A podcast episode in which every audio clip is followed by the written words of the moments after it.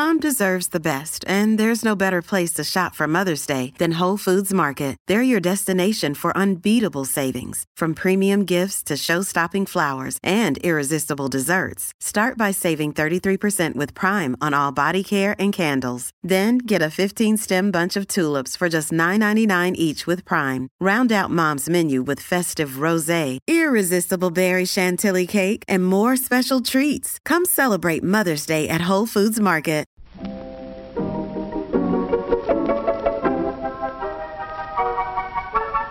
Maybe it's just that you don't know how to use social courtesy. Oh, that's old fashioned. Watch how Lizzie Post and Dan Post Senning. act as host and hostess. They know that courtesy means showing respect, thinking of the other person, real friendliness. Hello, and welcome to Awesome Etiquette. where we explore modern etiquette through the lens of consideration, respect, and honesty. Our show today is the bee's knees because we are going to be talking about repeating stories. Our show today is the bee's knees because we're going to talk about repeating. Oh, you got that. Okay, good. Just checking. we're going to talk about repeating stories. We're going to talk about how to handle being a vegan on a business trip. And we also are really going to take a moment and delve into the topic of homelessness later on in our postscript segment. All that's coming up. Awesome Etiquette comes to you from the studios of Vermont Public Radio and is proud to be part of the Infinite Guest Network from American Public Media. I'm Lizzie Post. And I'm Dan Post Senning, and we're from the Emily Post Institute. I had a really just, you know, one of those moments where someone says something to you and you're like, oh, that's just such a great visual or analogy or metaphor. Well, it wasn't really a metaphor, but uh, one of our listeners was writing in about when you're traveling and somebody is, is trying to talk to you and you don't want to talk to them. And what could you do? We answered the question answered on question the show. about Yeah. this, yeah. And she wrote in and she said, you know, one thing you might want to think about is that extroverts, and the person writing in was an introvert, extroverts are like solar powered people. They need outside forces to recharge them. So, a conversation with someone on a plane or a train or a commute ride might mm-hmm. be the thing that energizes them and makes them feel good at the end of the day or makes them feel better. Whereas an introvert is like battery powered. The charge comes from inside themselves. So, they need to kind of close out the outside world to recharge. And I thought that was just such a great visual for when you're dealing with people and maybe they might seem a little standoffish to you. Maybe take a minute and think, you know what? They might be battery charged. You know, it's a great concept for etiquette because it's about the perspective that another person brings to a situation. And we all bring such richly varied perspectives. Well, and it's so easy though to look at someone and think, "Oh gosh, this person is just overbearing. They're talk, talk, talk, talk, talk, talk, mm-hmm. talk." Or it's so easy to quickly put the negative spin on it. And I found that these two ideas of of a person being, you know, an extrovert and an introvert, being solar powered and battery powered, it gave me a quick place to go that's very neutral that doesn't make it personal to mm-hmm. them being annoying or me being standoffish it's just like you know what they might need this and I might need to put up my barrier to say, hey, this is not what I need. Or I can just look at them and say, oh, okay, you're kind of this type of person right now. I really like this approach of um, being aware of other people's tendencies so you can help take care of them and maybe give them a little latitude also. I think you're also taking care of yourself at the same time. As is often the case with good business, it's good business for everyone involved. And speaking of business, should we get to the business of some questions? I think we shall. Sure, you're right. But there's so much to learn how to do. Sure, there's a lot to learn, but it's worth it. And learning is easy. One way is by watching others.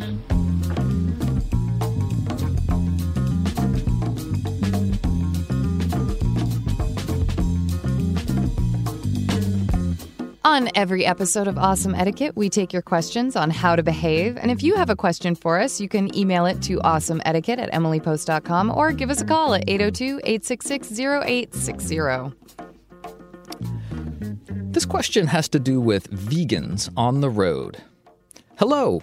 I will be traveling out of the country soon on business. I will be hosted by an organization where I and one other person will be guest speakers at a seminar. After the seminar, our host will be taking us out for dinner, along with others who attended the seminar. My question is how or when should I mention that I'm a vegan? Or should I mention it at all? I've been in contact with my host regarding some details of the trip, and he has not asked about dietary restrictions or preferences. I'm fairly certain that this city does have restaurants that would accommodate a vegan diet, but I'm not comfortable suggesting that the entire group choose a restaurant based on my dietary restrictions. I want to be as inconspicuous as possible, but for health reasons, I'm not able to stray too far from the diet I'm accustomed to. Thanks very much considerate of carnivores. I like how she, or he or she, I don't know who, uh, titled it "Considerate of Carnivores." I do too. I like that. I think you definitely have to mention it. I think mm-hmm. this is a health thing. I mean, you just can't go to a steakhouse on this and and you know, if everything is cooked with beef broths, you know, if the vegetables are all boiled and that sort of thing, you really need to to make this known. Um, most restaurants do have at least uh, one or two vegan options or dishes that with a simple substitute like leaving out some butter become vegan options mm-hmm. very quickly and your host will be able to ask about that. But you should definitely let them know. I would say something like, James, I'm so looking forward to this trip. Uh, one thing I did want to mention is that I am a vegan, and I wanted to make sure that wherever we'll be dining, that there might be at least one option for me to be able to accommodate my dietary needs. And I think that that would be a really understandable communication. It's something that your host would not necessarily know to ask. We always say that as a host, you should ask. And, you know, when we host our, our training, we always ask people do they have dietary preferences? We've had some folks come who adhere to halal conditions. And so we made sure that all the places we ate at knew that and were able to prepare that.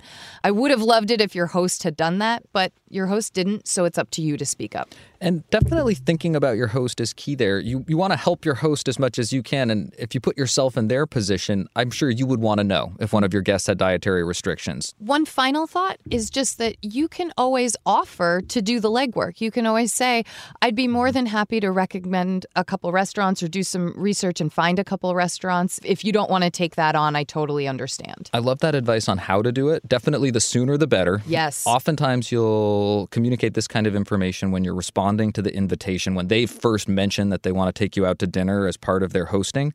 The other opportunity is when you're going over logistics for the trip, when you're exchanging phone numbers you're going to use on the road. And if you have that logistics discussion sooner, it'll give you an opportunity to bring up your dietary restrictions.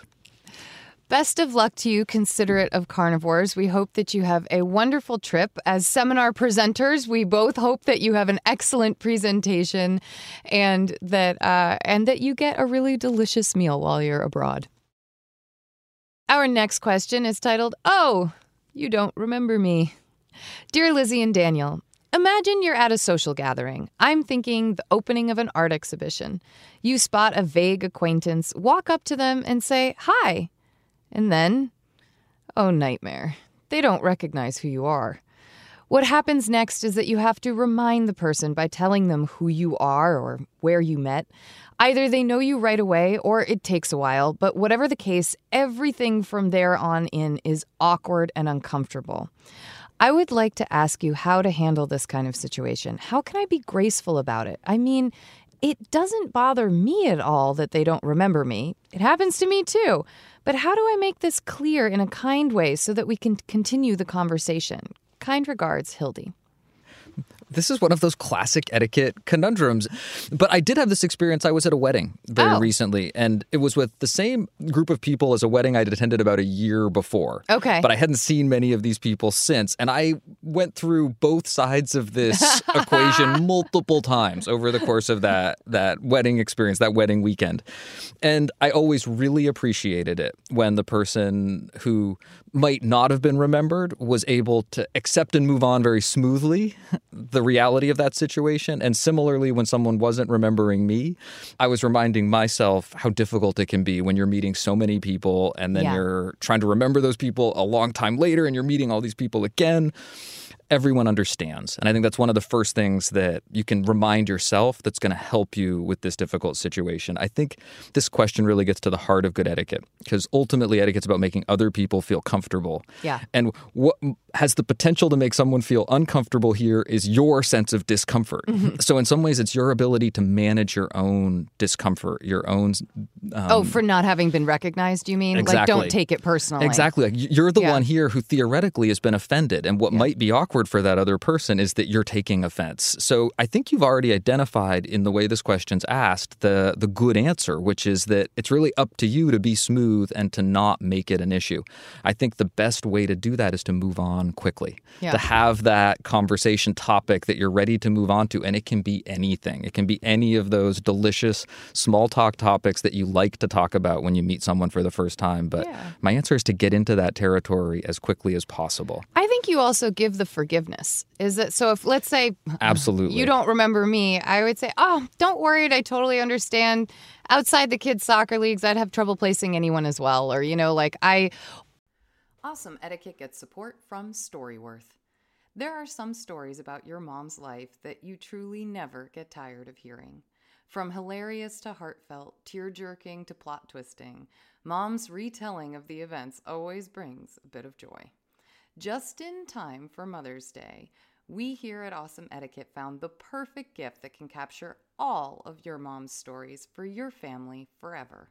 It's called Storyworth. Storyworth helps you preserve precious memories and stories from your mom or a mother figure in your life for years to come. Here's how it works. Each week, Storyworth emails your loved one a thought provoking question that you get to help pick. What was your first job? Who was your first crush? Storyworth makes the writing process a breeze. All your loved one needs to do is to respond to the email prompt with a story. Long or short, it doesn't matter. I did this with my mom and it was really, really rewarding. You'll be emailed a copy of your loved one's responses as they're submitted over the course of the year. You'll get to enjoy their retelling of the stories. Some you probably already know, or maybe the ones that you're surprised by you haven't heard before. After that year of fun discovery and reminiscing, Storyworth compiles your loved one's stories and photos into a beautiful keepsake hardcover book that you'll be able to share and revisit for generations to come. You can even keep a copy of the book for yourself. Give all the moms in your life a unique, heartfelt gift that you all will cherish for years. Storyworth. Right now, save $10 on your first purchase when you go to storyworth.com slash manners. That's Storyworth, S-T-O-R-Y-W-O-R-T-H dot com slash manners. It's manners with an S to save $10 on your first purchase. And now back to our show. Often have the problem where I am very good at remembering faces. So it's, I'm often the person who's been forgotten, but I'm recognizing someone else and want to go talk to them. So I'll say something like, oh, don't worry about it. I'm, I, you know, I'm really good at remembering faces. So this happens all the time. Don't worry. Just something to put them at ease so that, you know, they know it. Most people wouldn't remember us from such a short interaction.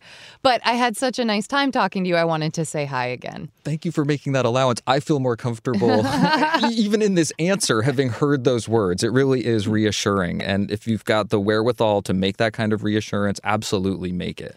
And I think it's not a bad thing to remind them of where you met. You know, like, mm-hmm. oh no, it totally understand. We met at that such and such's barbecue, or you know, we met up at the club, or we met over at this thing. I think it's it's a nice way to just let them know you aren't totally out of the blue. And reestablishing that connection, that thing that you use to remember who they are, to identify them, is going to help them maybe remember you in the future.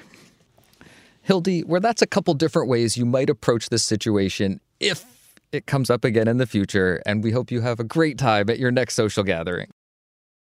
This question's titled, Please Pay Me. Hi, Lizzie and Dan. My husband and I were recently in a situation where people did not pay us back for items we had agreed ahead of time to split. My cousin and I were jointly having a family party for our daughter's birthdays. The party was held at my parents' home, and it was decided the week before that my cousin would bring fruit and veggies, I would bring the cake, and we would order pizza and split the cost of the pizza.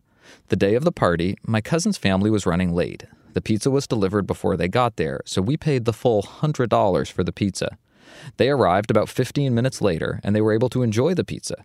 However, my cousin never paid for her share of the pizza order, and I was unsure the polite way to ask for the money. I realize that I have some personal work to do in setting boundaries and asking for what I need. However, I do not want to come off as rude, demanding, or a cheapskate. What are some polite ways of saying, hey, Pay up. Thank you. Please pay me.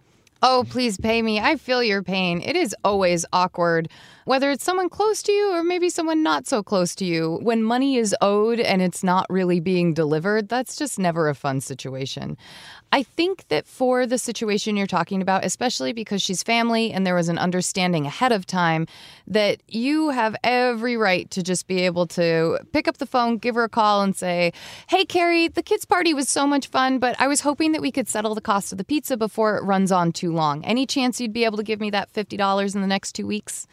And that gives her kind of a timeline to be aiming for. It gives her the amount. It reminds her that this was something that you had said you were going to split in cost. And I think that that's a good way to do it. She oftentimes I find that people just forget. And it's not that they're trying to to stiff you out of cash. It's just simply that they've forgotten. And I really want people to not feel like they are cheapskates for asking for money that is owed them. Absolutely. And it's a nice little reminder if you owe someone money, it's nice to get to them before you put them in the position of having to ask. Absolutely. The one other thing that came up for me in the question, please pay me, acknowledges that sometimes she has trouble mentioning or bringing this up. And I was wondering if the if the receipt had ever been shared, because sometimes that's another place where you have an opportunity to remind somebody that you're splitting costs. Yeah. You know, the pizza was delivered before you got here. I've got the receipt. I could get it for you or share it with you or um, I'd even just hand the receipt over, say, "Hey, here's the receipt for the pizza. Get me half, you know, in the next week or two would be great." Exactly. It's another opportunity to bring up that question of money and do it in a very practical, informational way that's not fraught. We truly hope that that helps and gives you some language to uh, get your cash back. Um, and hopefully, this will be resolved quickly for you. Our next question is titled Pete and Repeat are in a boat. Pete falls out. Who is left? Repeat, Pete and Repeat are in a boat. Pete falls out. Who is left? repeat. Pete and Repeat are in a boat. Pete falls Hi, Lizzie and Dan. I have a question for you regarding polite behavior when someone tells you a story you have already heard. In these situations, I usually pretend I haven't heard the story and let the individual continue recalling the experience. Sometimes this can go on for a long time. While I feel like this is the best approach, my facial expressions and reactions to key points in the story, I believe, come across as fake because I already know what is about to happen. Other times, I will nod my head as the storyteller continues and say, Oh, yes, I believe you did tell me this. You ended up doing XYZ. However, they usually will continue on with the story. Is there a polite way to interrupt the storyteller and recall the story with them, or should I just keep pretending that I have never heard it? Warm regards, Amanda. Oh, Amanda, I love this question because I have a friend I hang out with a lot who complains about this all the time. He says, You know, one day I'll meet a woman who's going to laugh at all my jokes and listen to all my stories, no matter how many times she's heard them. And when I find her, I will marry her. this really is a thing. I mean, it's when you have people that tell the same stories over and over, what do you do? Especially if you, yeah, Dan's pointing to himself right now, just so you know. And yes, he does repeat stories a lot. And so do I. I've got stories that I tell. You know, we have we have lives Guilty and we have paths. We have examples that we use on a regular basis. But I actually think that what Amanda is doing right now is exactly the right thing to do. And judging by my friend who says this frequently, he, you know, that he's, he's like, could you just listen to the story and laugh, or could you just do this? And the flip side of it is, is well, you know, you're telling me something you've already told me, which tells me that you don't remember the times we hang out and you don't remember the things you tell me, and that doesn't make me feel great. So that's the flip side to consider. Mm-hmm. But I think that you, Amanda, are doing the right thing. I think that when you cut someone off and say something like, oh, you've told me this before, all of a sudden that whole moment in your conversation falls flat and the person feels like, oh, oh well, where do I go from here? And you're kind of like, it- it's almost like you've decided to dictate the conversation now, like you're critiquing the conversation that you're having. I like your second method just because by jumping in and maybe saying, oh, this was the time that you did the such and such, and then it's kind of playing into the story without cutting it off. And that's what I find works best with my friend is sometimes I like letting him know that yes, I do know this story, but maybe there's more details about it that I want or maybe there's a different point that we're making about it right now. And just go for it with them. I know? love that approach of appreciation. I think Yeah. it's so the spot. It's like if, if, if they're telling the story again, they probably like it. and that might be a time to say, you know, I love this story. I, I love the part where the da da da happens. Eh, exactly. And and then you're right in the game with them and and I I see that happening here Yeah. for sure. And I mm-hmm. like I like the idea of asking more questions, you know. How big do you think that hillside was when the moose was chasing you? Do you mean you cover 100 yards? 200 yards? it kind of it can be it can actually become a fun part of your relationship with someone if you embrace it and roll with it rather than get annoyed and irritated by mm-hmm. it. I know this one. Let, let, let me see if I can tell the end. Hold on a minute. uh, Exactly. Amanda, clearly you've struck on some really rich territory here that has some real resonance with the hosts of this show. And I hope that the next time you find yourself listening to that story again, you might remember this conversation and say to yourself, maybe this is that really special person in my life that I've been waiting for all along. Who is left? Repeat. This episode is brought to you by Reese's Peanut Butter Cups. In breaking news, leading scientists worldwide are conducting experiments to determine if Reese's Peanut Butter Cups are the perfect combination of peanut butter and chocolate. However, it appears the study was inconclusive, as the scientists couldn't help but eat all the Reese's. Because when you want something sweet, you can't do better than Reese's. Find Reese's now at a store near you. Another day is here, and you're ready for it. What to wear? Check. Breakfast, lunch, and dinner? Check. Planning for what's next and how to save for it? That's where Bank of America can help. For your financial to dos, Bank of America has experts ready to help get you closer to your goals. Get started at one of our local financial centers or 24-7 in our mobile banking app. Find a location near you at bankofamerica.com slash talk to us. What would you like the power to do? Mobile banking requires downloading the app and is only available for select devices. Message and data rates may apply. Bank of America and a member FDIC. Pete and Repeat are in a boat. Pete falls out. Who is left? Repeat. Pete and Repeat are. Oh, you get the idea. But there's more. What's that? More questions coming up, but first, a word from our sponsors. Here, let's try another trick. This next question is titled RSVP, like for real. I need an answer. Dear Lizzie and Daniel, recently I invited one friend to go to a cooking course with me. He couldn't attend the original day that I had proposed, but promised to get back to me after he had looked at the course schedule. It's now been weeks, and despite following up with him, I haven't heard anything back. Do I have to wait to sign up for the course myself until I hear back from him about his availability? Or alternatively, since I invited him for a particular day and he wasn't able to go then, can I move forward with my own plans at a time that works for me? More generally, how can I politely get a quicker response to my invitations? It feels impolite to give a deadline and demand a yes or no answer. I want to be accommodating, but still be able to attend events that require advanced planning, even if I end up doing so alone. Thank you in advance, Kate. Oh, Kate, you are not alone in this. We hear all the time about people's inability to commit. Here, And- we deal with it all the time. Absolutely. And the advice that we like to give is that you absolutely give a deadline.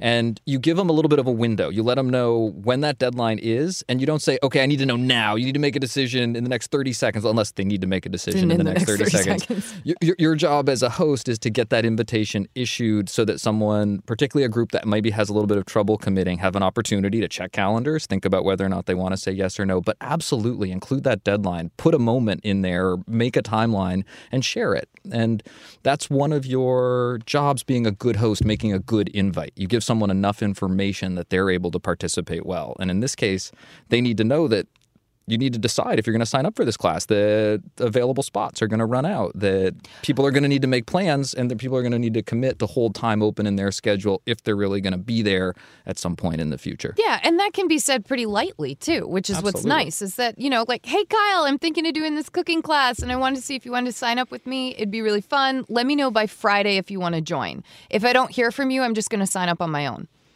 Like, that's it. And then you can let them know the plan if they don't get back to you. I think one of the questions that Kate had was how do I get people to respond faster? Giving them deadlines and specifics can help. Letting them know your contingency plan if they can't go can help. But at the end of the day, you just can't make somebody else do something. So that's a harder thing to solve. Kate, you mentioned here the the possibility of ending up going alone, and absolutely that's something to be prepared for, and definitely only invite people to things that you'd want to be going to anyway. And this is where I started thinking to myself, you know, work friends are great. Friends that you have cocktails with are great, but friends that you have shared interest with that are other interests are great also. And sometimes it's a real opportunity to build new friendships and form new relationships that the folks that you're used to going out with after work might not be the same friends that are going to learn to appreciate opera with you. But that doesn't mean you shouldn't learn to appreciate opera and the opportunity to really grow some relationships in that new experience and in the venues that that new experience is going to take you into are really rich. Kate, we truly hope that this helps fill out your social calendar in a way that you can feel confident. For our final question today, we want to ask you, our audience, for help. We all know that manners change and evolve. And it's one of the true pleasures of working at the Emily Post Institute is we get to witness this change and evolution in manners. And maybe 10 or 15 years ago, we got a lot of questions about the new vegetarian in the family and how to accommodate someone had a vegetarian diet. Maybe a little more recently than that, we got a lot of questions about the, the new office recycling policy and how to get people to, to get on board with recycling in the office.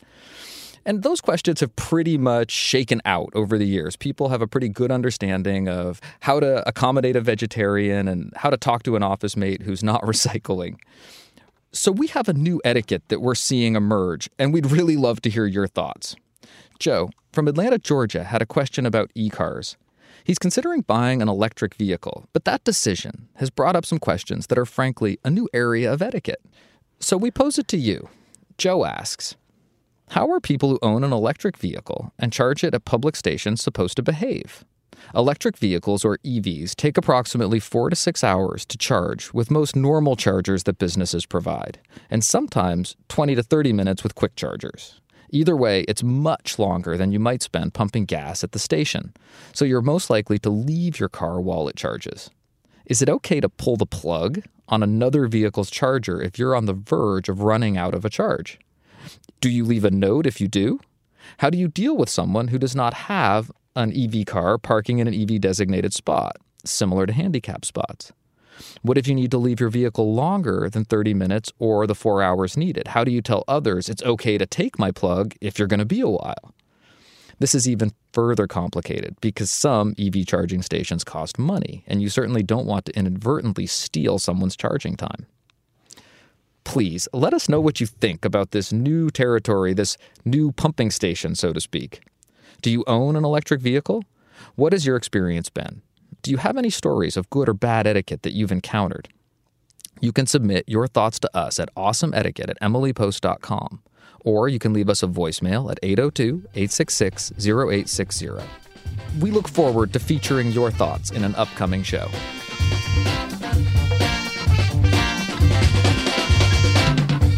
So much for your questions, and please don't forget to send us updates and comments. You mean that's all there is, just what we've talked about? Oh, no. You can learn still more by watching Mother, and Dad, and other people who have good manners.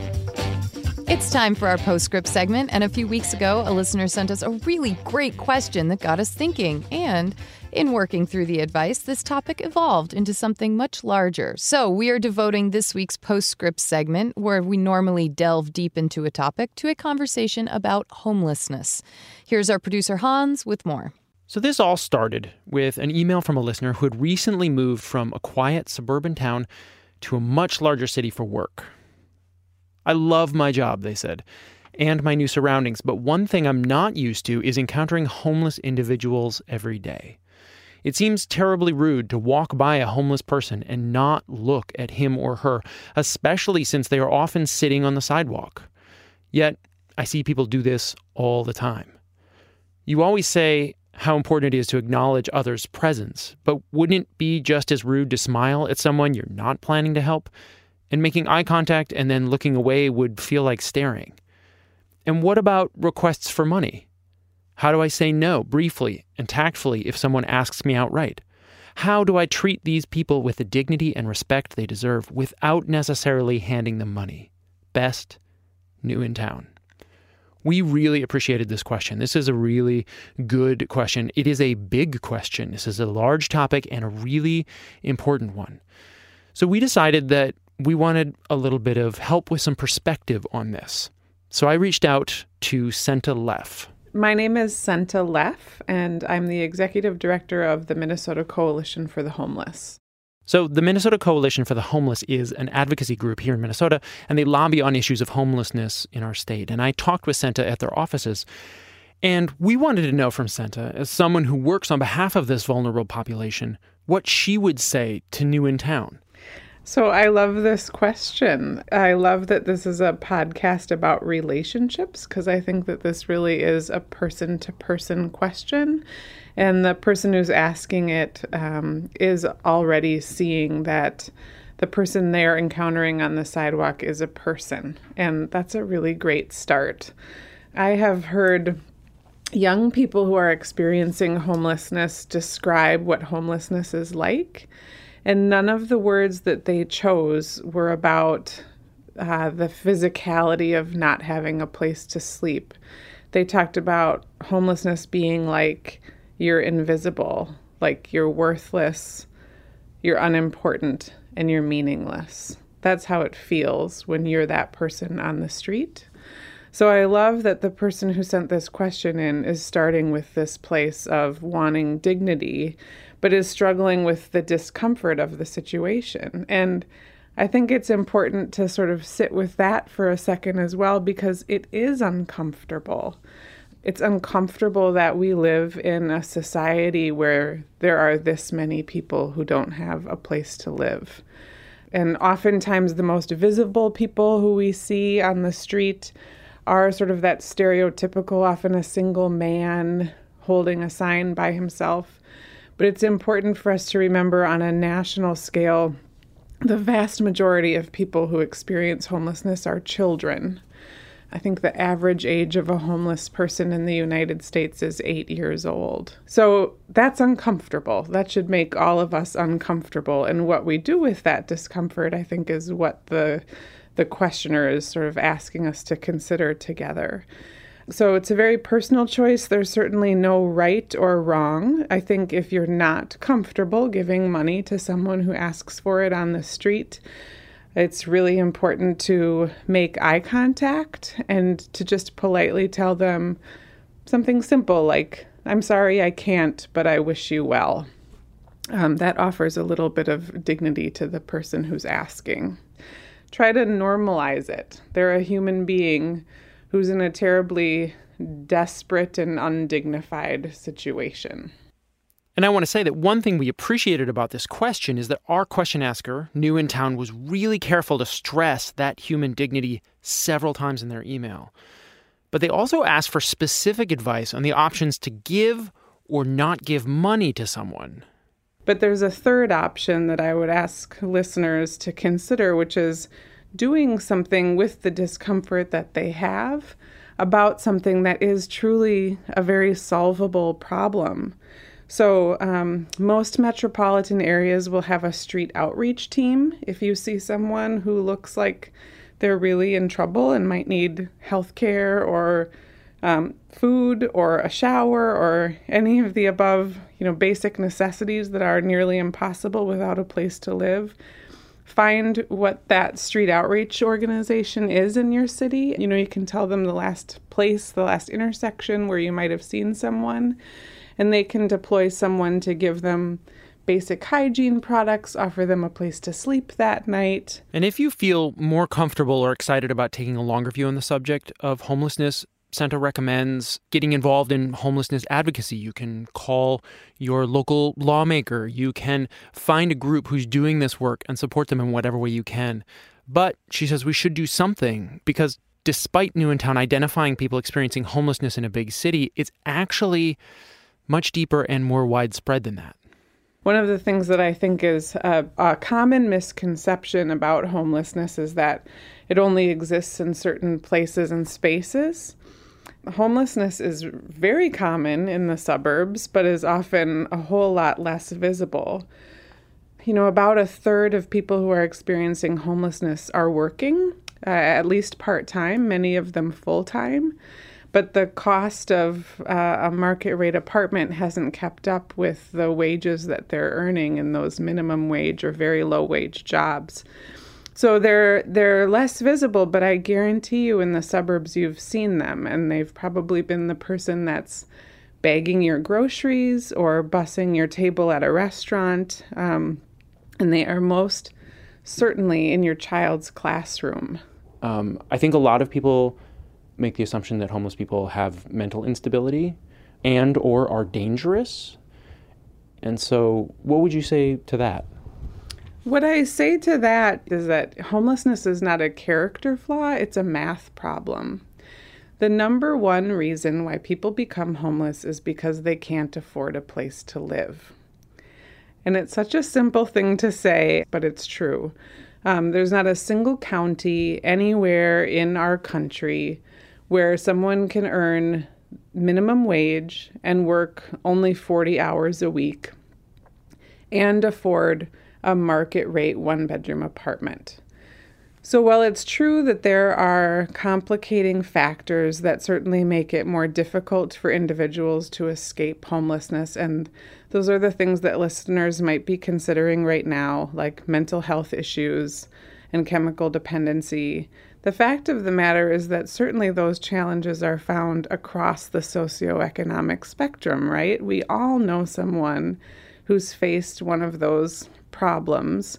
Um, the defining difference is whether or not you have the economic security to weather some of those storms. And tending to your own health care when you're homeless is virtually impossible. And whether that's your chemical health or your mental health or your physical health, I think it's so easy for all of us who are privileged enough to have a place to live to forget about the stability that that offers us just in terms of having a place to set our medication every day and remind us to take it. Um, or to have access to a doctor and be able to have the stability in our lives to attend our appointments. Um, so there are situations where someone may be terribly unstable and uh, you're passing them on the street and you're concerned about your safety. And in those cases, I would absolutely say cross the street, um, take care of yourself. But know that there's this third option of doing something else with your discomfort to help solve the problem and to ask yourself why it makes you feel so uncomfortable to see that in the first place and what you can do about it beyond handing a dollar to a stranger on the street. It's important to remember, too, that healthcare issues are not the only thing that lead people into experiencing homelessness. Affordable housing is defined as spending no more than 30% of your income on housing. But there are tens of thousands of families that spend up to 80% of their income on where they live. That just means that there's sort of like one problem, one crisis away from losing their place to live. And when you're living that close to the edge, what might look like an inconvenience to you and me is quickly a crisis that results in just a domino effect of losing the very foundation that everyone needs in order to live a stable life. So, if your child is sick and you work at McDonald's, chances are if you don't show up to work, you'll lose your job. Um, if you don't have a car, and you're late, you have to take three different bus lines to get to your job. Uh, and you're late, what happens? If you have unreliable transportation and your car breaks down, what happens? So there will always be um, economic crises for individual households. And keeping in mind, asking ourselves, who is this population? It's not just that person that you see on the corner, right? There's an iceberg, and the folks that are most visible to you are just what is what you can see above the waterline, the tip of the iceberg. Underneath that are thousands and thousands of kids who, if given the opportunity, can be just as successful as I am, as you are, as your listeners are. Uh, that I like the iceberg analogy a lot. It's a much larger question that New in Town is asking. Mm-hmm. They're, they're asking how do I deal with this that I see that I have to confront? Mm-hmm. And yes, you have to understand how to engage those people that you do see who are in that iceberg tip, mm-hmm. but understanding the wider spectrum is really important. Mm-hmm. Yeah. yeah, agreed. It can be really tough to know how to interact with a population that represents a problem that we know exists but wish didn't. But I take away a lot from my conversation with Senta. Treat people as people. Use your discomfort as a tool for action. Keep in mind that experiencing homelessness is not a character flaw, but a math problem. And remember that there is a much larger problem beyond the most visible group of people you see on the streets of major cities. So, if you want to educate yourself on the subject of homelessness, you can check out the National Alliance to End Homelessness is a good resource. Also, the National Low Income Housing Coalition. And for those street outreach programs that Senta mentioned, where you can call uh, and get someone help if they need it, I just Googled street outreach in Twin Cities, which is where I live, and came up with several phone numbers and resources, which are now in my phone. Lizzie and Dan, what do you guys think?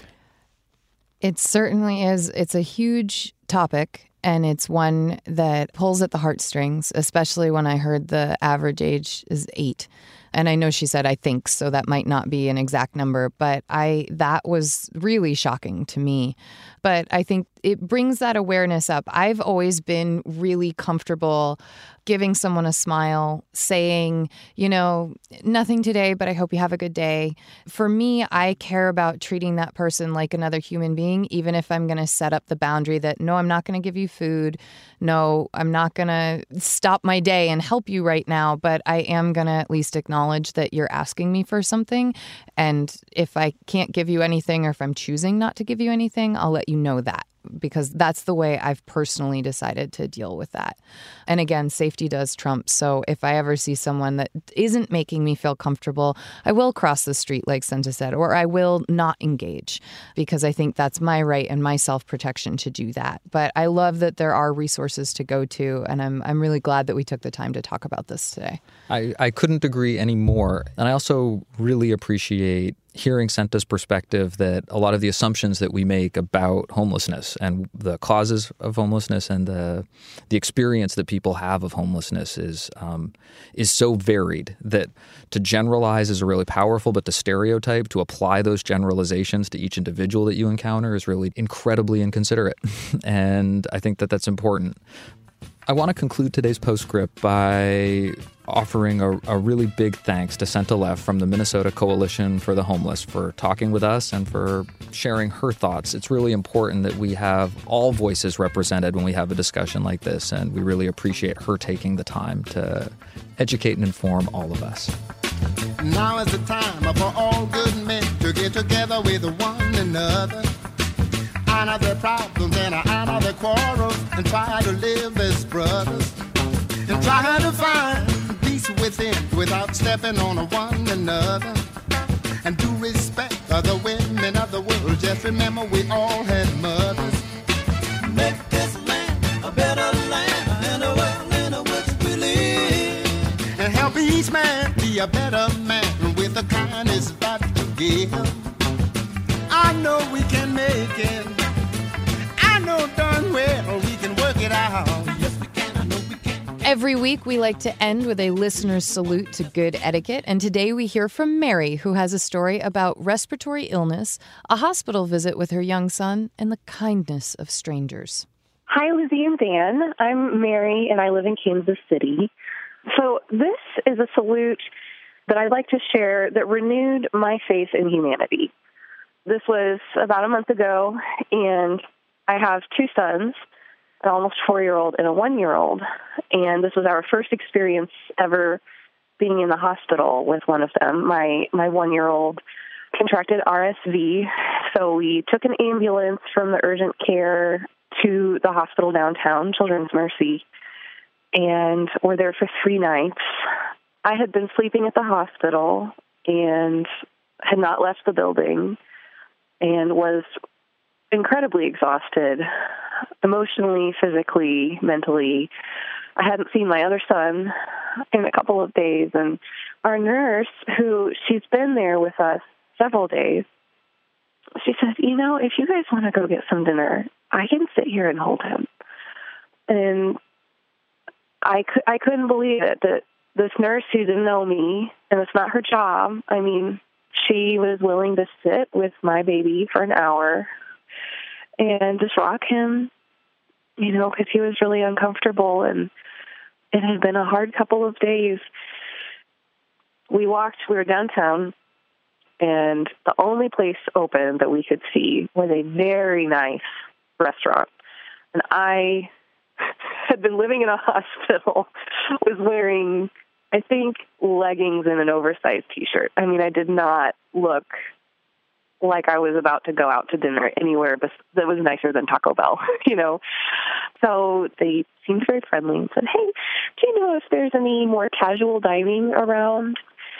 And she, the hostess, she said, "Oh, please, please come right on in." And she showed us a seat at a little booth, but she turned out to be the manager. Said, "You know, what are you guys up to tonight?" And they said, "Oh, we're actually at Children's Mercy across the street. My my son has been there since Wednesday." And she was so kind and so empathetic, and I know it must be so hard for you all. I can imagine having a, a kid in the hospital, and we see that sometimes. And you're doing a great job, and I know it's really rough. Just the way that she was so encouraging and kind and made no deal about our appearance really blew me away. And she served us herself. She brought us a drink on the house. It was really incredible. So, I guess uh, what I really would like to say is is thank you, thank you to our amazing nurses, uh, that one in particular at Children's Mercy Hospital in Kansas City, and to the manager at Pierpont's at Union Station, because people like you are making the world a better place. Mary, thank you so much for sending in that salute. It was a truly touching story. First, we really hope that your son's illness has subsided and that, that you're home and healthy and happy again.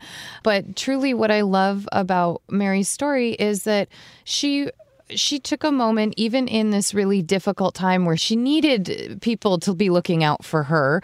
Um, she took a moment and said, You know, I know I'm not dressed appropriately for your restaurant. Can you point me in the direction? It was almost like the host guest dance was happening. Mm-hmm. She, you know, was asking for help rather than service and instead got incredible service, which I think was the absolute right thing for the uh, manager to do. But I think it's a really, it's a lovely way to see how people are being respectful and considerate of each other no matter what's going on for them. Absolutely. And I can really hear the gratitude in this salute, the genuine appreciation for those people that, that made an effort to make a really difficult time just a little bit easier. We need your help. We need more salutes. We love getting your salutes. We love sharing them with our audience. So please send us your next etiquette salute to awesomeetiquette at emilypost.com. You can also leave us a message on our phone at 802 866 0860. Or you can reach us on Twitter. I'm at Daniel underscore post. I'm at Lizzie A. Post. On Facebook, we're Awesome Etiquette and the Emily Post Institute. Another way to help us out is to subscribe on iTunes and leave us a review. Our theme music was composed and performed by Bob Wagner, and our show is produced by Hans Buetow.